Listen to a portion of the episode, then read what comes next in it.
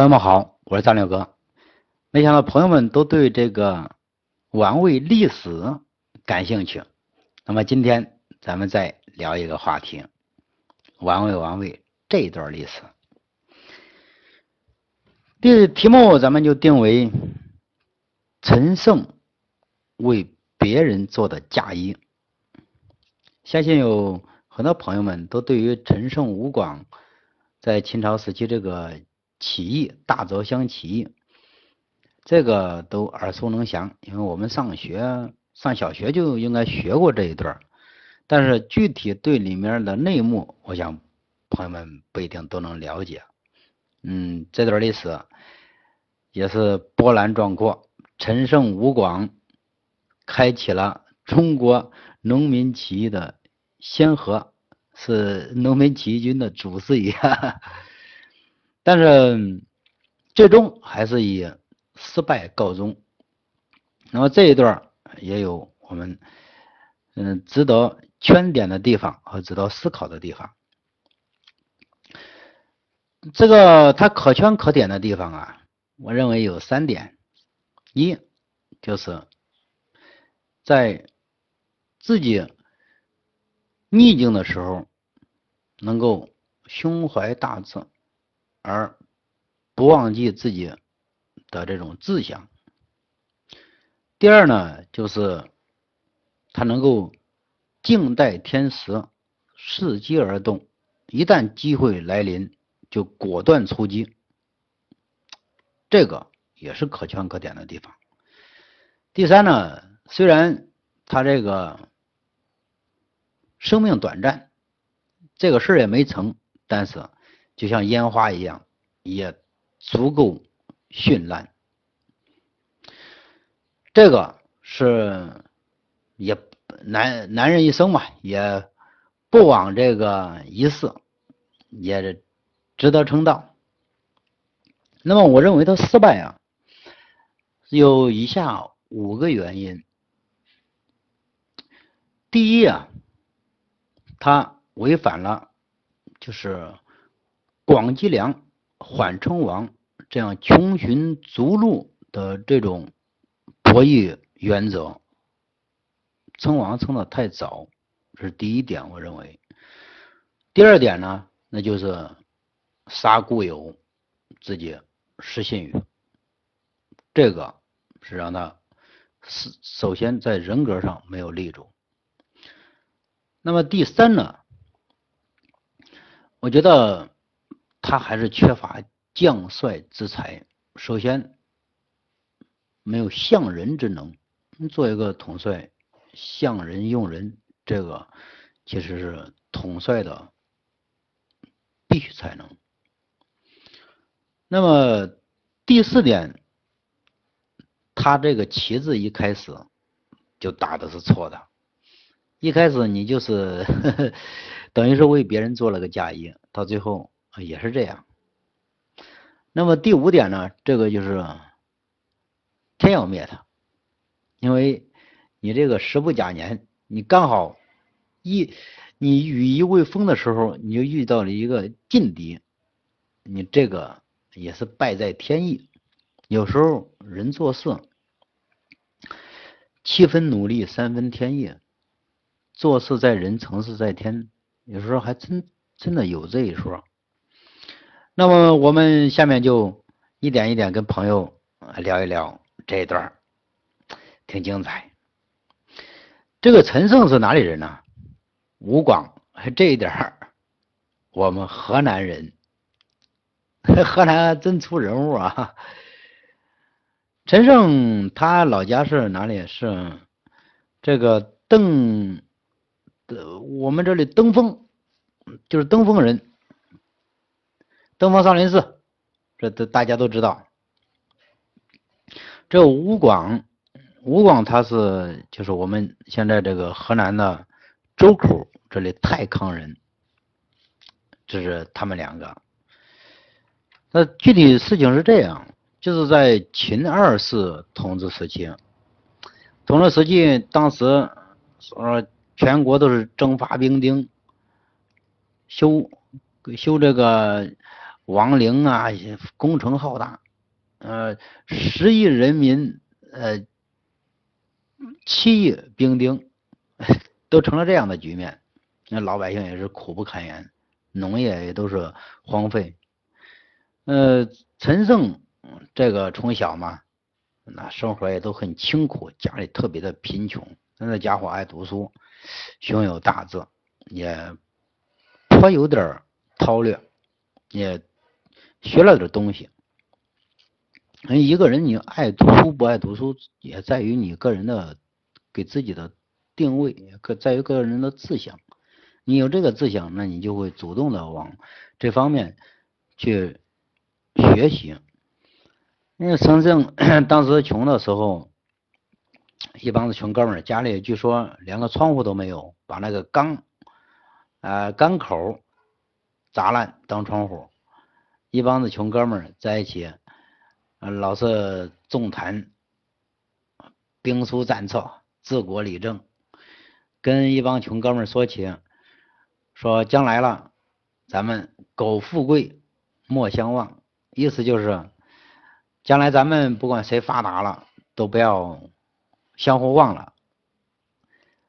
那个下面就有朋友就笑他了：“你这个吃地沟油的命，你操中南海的心，你瞎吹什么呀？瞎吹，就是这个意思吧？”呃，陈胜说：“燕雀安知鸿鹄之志？”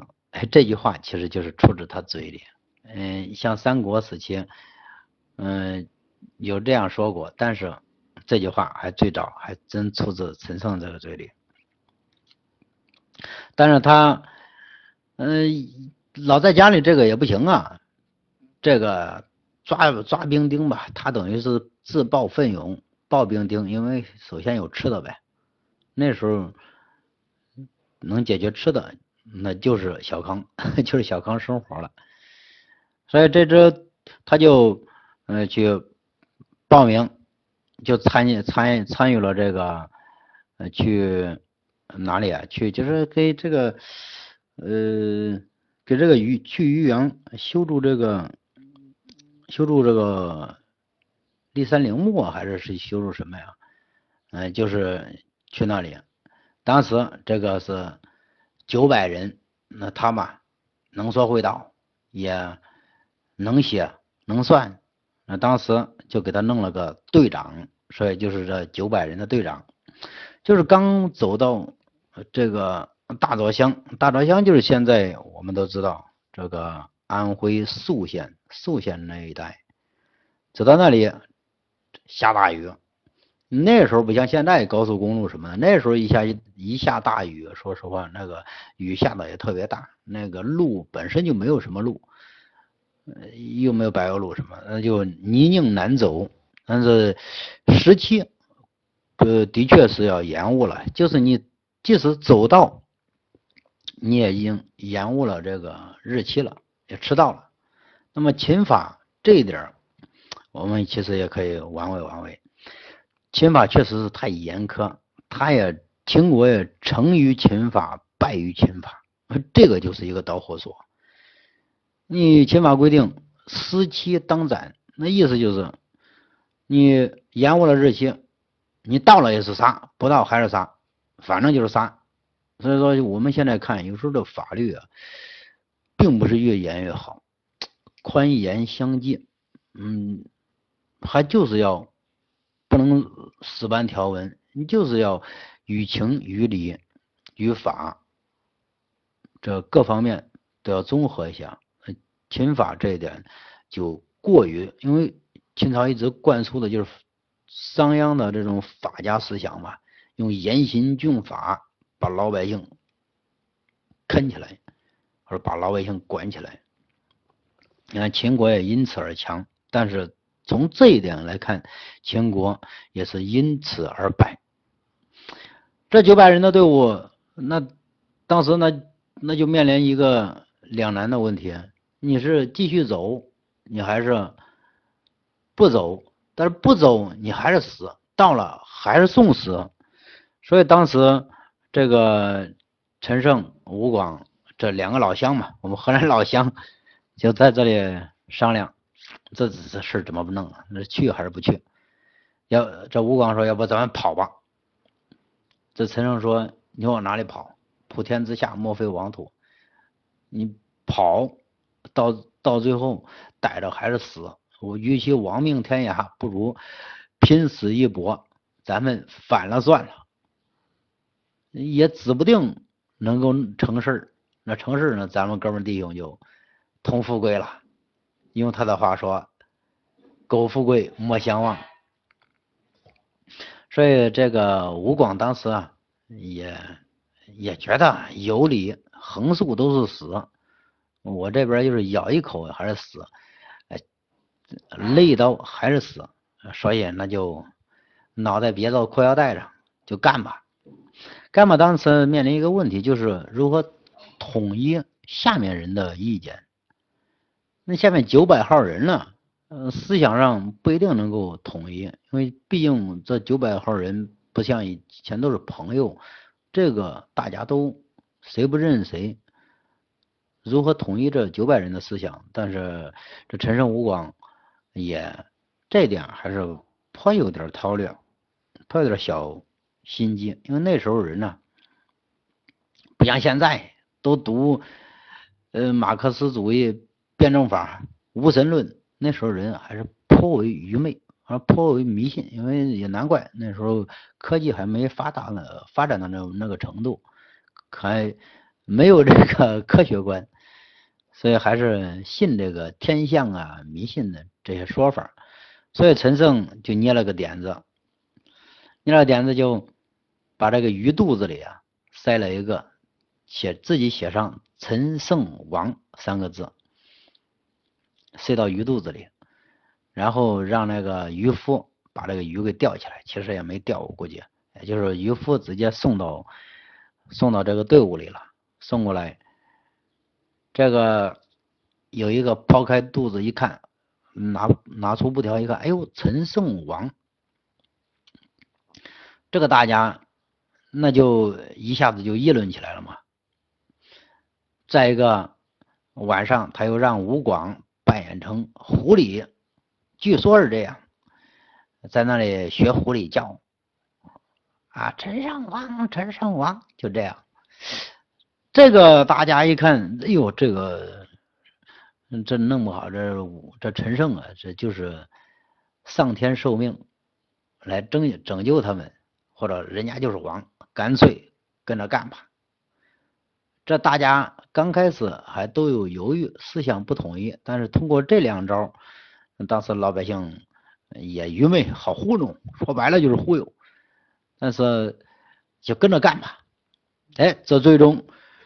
这揭竿而起，但是没有刀枪啊，因为秦朝灭了六国以后，以后刀枪入库，你这个马，所有的民间可以说金属器都给你收缴的差不多了，你，嗯，你有口锅都不赖了。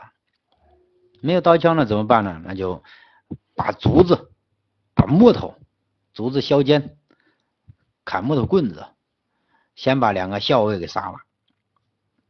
杀了就这样，哎，揭竿而起，嗯，开始就是反了，呃，夺州拿县，你说县一一一下子势如破竹，嗯，把那个县先就是大泽乡，接着就是这个苏县，呃，然后就是攻下这个豫东啊，我们河南这一带，皖北呀这一带，很快就拥有了一支一万人的军队。这个当时陈胜吴广，嗯，因为他没有什么背景，也也没有什么好的呃政治信仰、政治口号，没有什么响亮口号。当时那就是利利用嗯普罗大众对于，因为当时那会还是楚国的地盘嘛，当时就是对于这个扶苏公子扶苏嗯的比这种认可。以及还有这个项燕嘛，项燕这个是楚国的大将，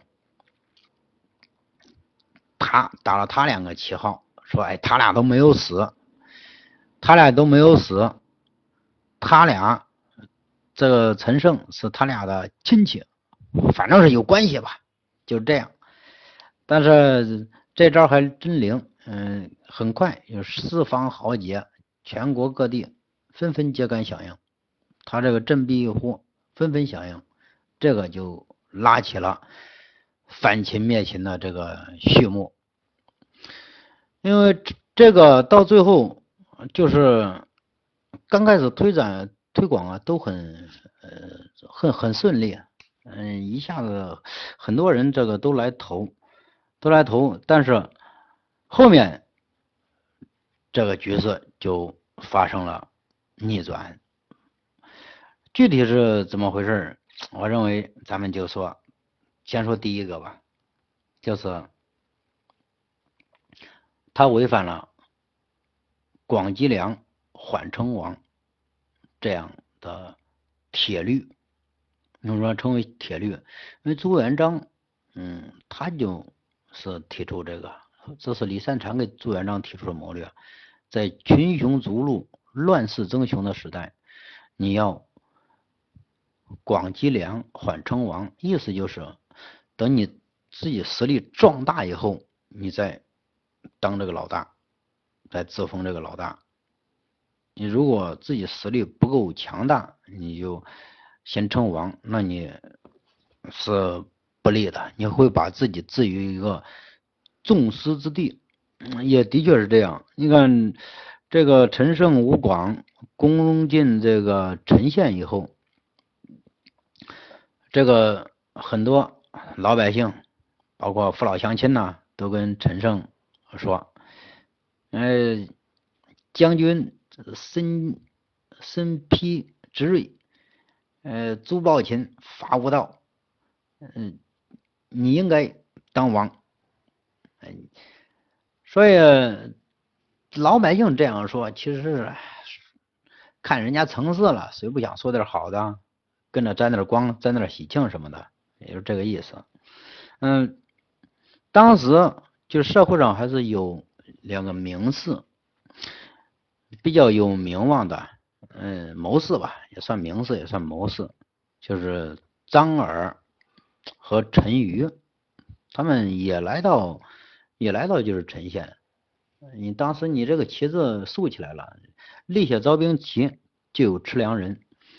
也来到陈县，就劝这个陈胜说：“先不要称王，哎，你先先这个先打，先壮大自己的实力，嗯，结交更多的同盟，先把事做成了再说。”嗯，当时这陈胜嗯没有听从这个建议，没有听从这个建议，所以就先称了王，先给自己封了一个叫张楚王，就是这样，张楚王，哎，然后就就就他认为我只有这样我才名正言顺，那这样也存在一个。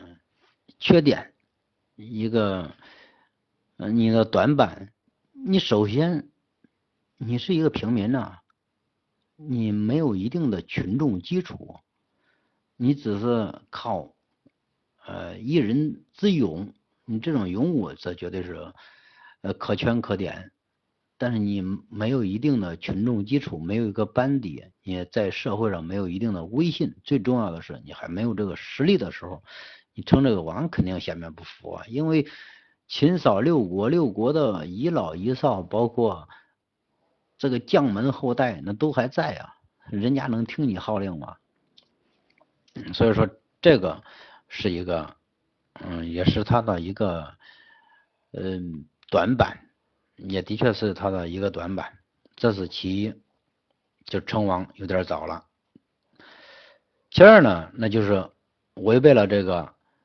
他当时对朋友们的许诺，就是“苟富贵，勿相忘”，这是他说过的一句话。因为当时确实成立这个张子张楚王以后，嗯，确实是有点权势了，也成了一方诸侯了。那肯定会会有一些老家的穷哥们儿啦、老弟兄啊来投靠他、找他。当然刚开始他也是这样招待人家的。招待人家，但是这个怎么说呢？因为都是家里以前的穷哥们儿，人家都托他的底，说话那肯定不像其他大臣一样，或者其他手里的手下一样，他是你兄弟，不是你小弟。嗯，跟他说话也可能有点口无遮拦啊，偶尔聊起以前怎么着怎么着，去哪儿偷个鸡，或者去哪儿，呃，干个什么坏事大概就是这些。但是这下面的谋臣就给他有建议说，嗯，大王啊，你这样的话，这个你这老乡留不得了，干脆杀掉算了。嗯，因为他到处这样说。会泄你的老底，会让你这个弄的是没威信。当时他也听从了这个建议，就把这几这一帮子老发小给杀了。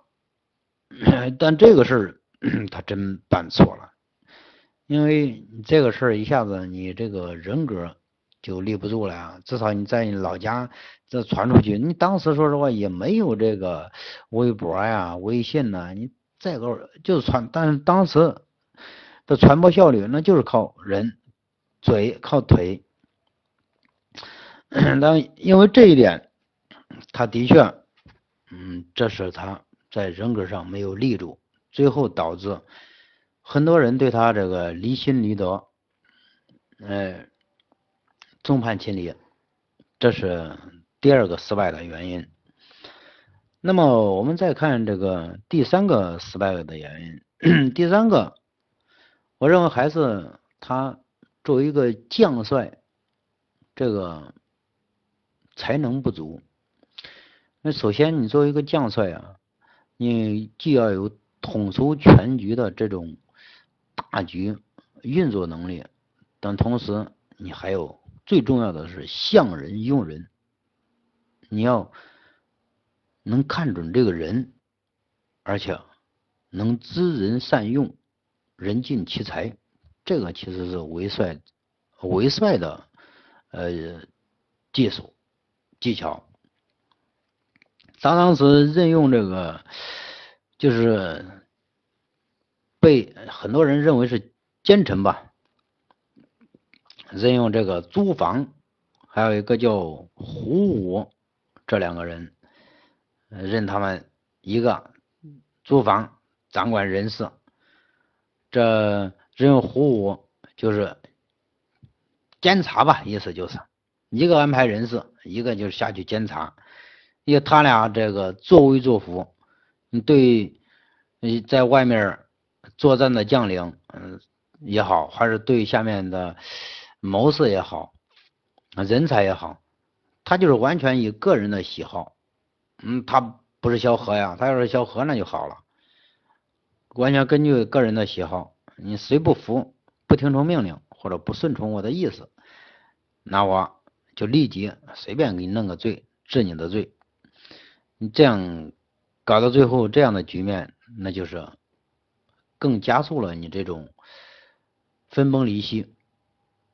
嗯，结果那就是大家众叛亲离，因为你这个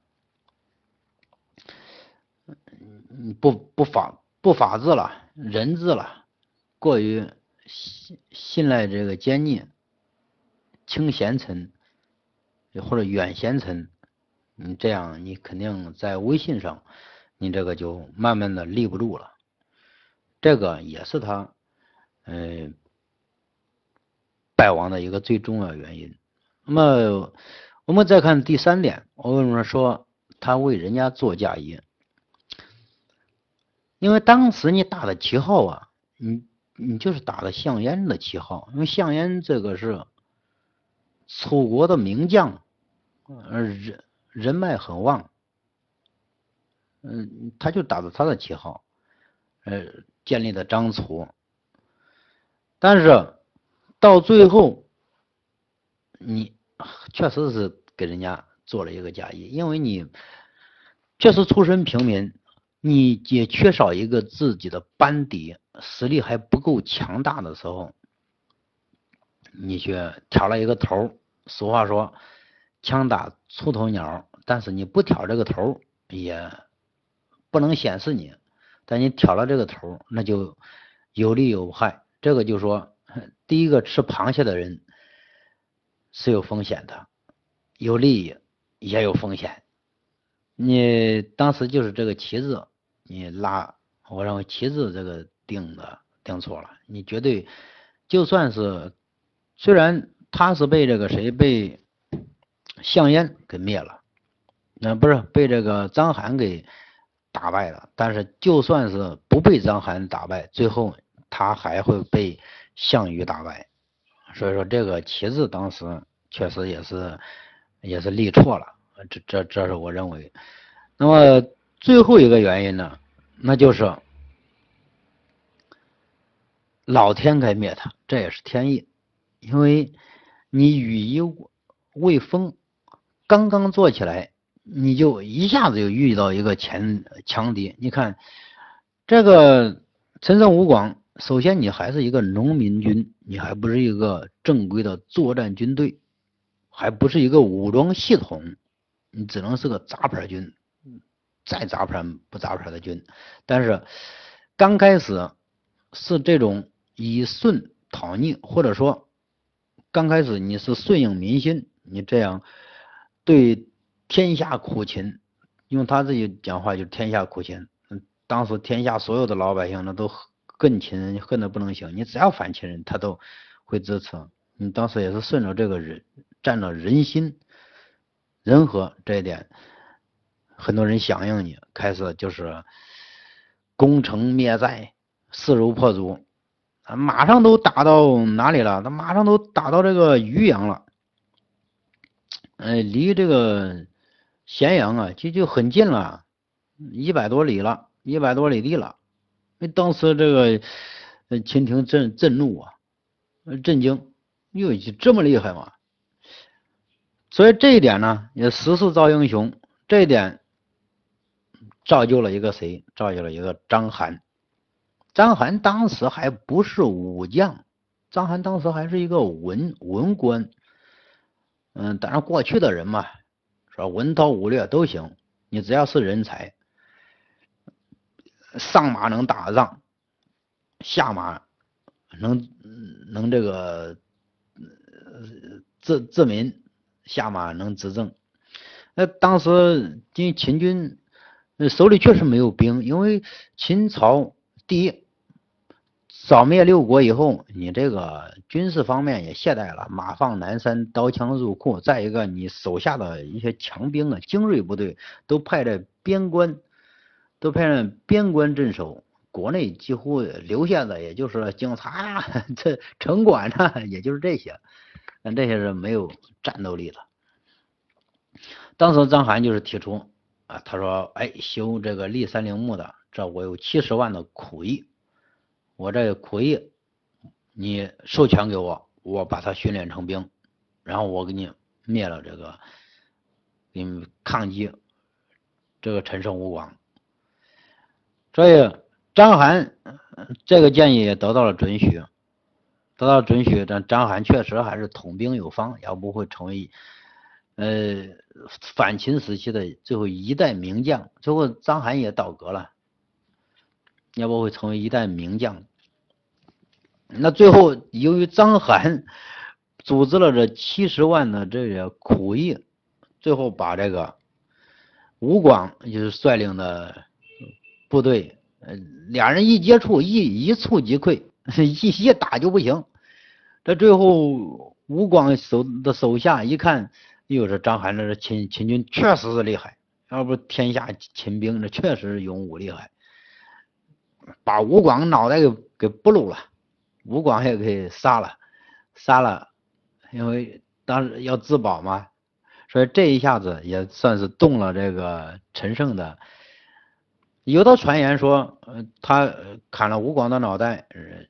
去向这个张邯去去邀功去了，有的还说这个是，嗯，传言这个是陈胜授意的，最后到陈胜那里邀功，陈胜那里陈陈胜并没有责罚他，嗯，杀害自己的，可以说这个算是自己的铁杆儿嗯，但不管怎么说，嗯，大势已去，你少了一个大臂膀，大势已去。再一个，当时他虽然是第一个揭竿而起，但天下纷纷响应，可是真正的强大的对手还是很多。当时很多他分封到这里，嗯，把他派赵国，把他派派到处派，到最后人家都不听他的调遣。你等于成了一个空架子，所以说这个也是一个一个原因。那最终他就是，当然崛起的那就是项燕嘛，最后就是项梁啊，这个项羽啊，这就是项燕的孙子，这这他们这个力量崛起了，因为他当时打的就是项家军这样的旗帜，最终给项羽。做了一个嫁衣，所以这段历史我们也很值得去玩味玩味。那么下集我再跟朋友们讲讲，项羽又给谁做了嫁衣？他失败的原因在哪里？谢谢朋友们收听，欢迎朋友们关注战略哥微信公众号，你在微信公众号里输入战略哥的全拼。就可以加我，或者直接输入三个字“战略哥”，也能关注我。我们在那里聊。感谢朋友们收听。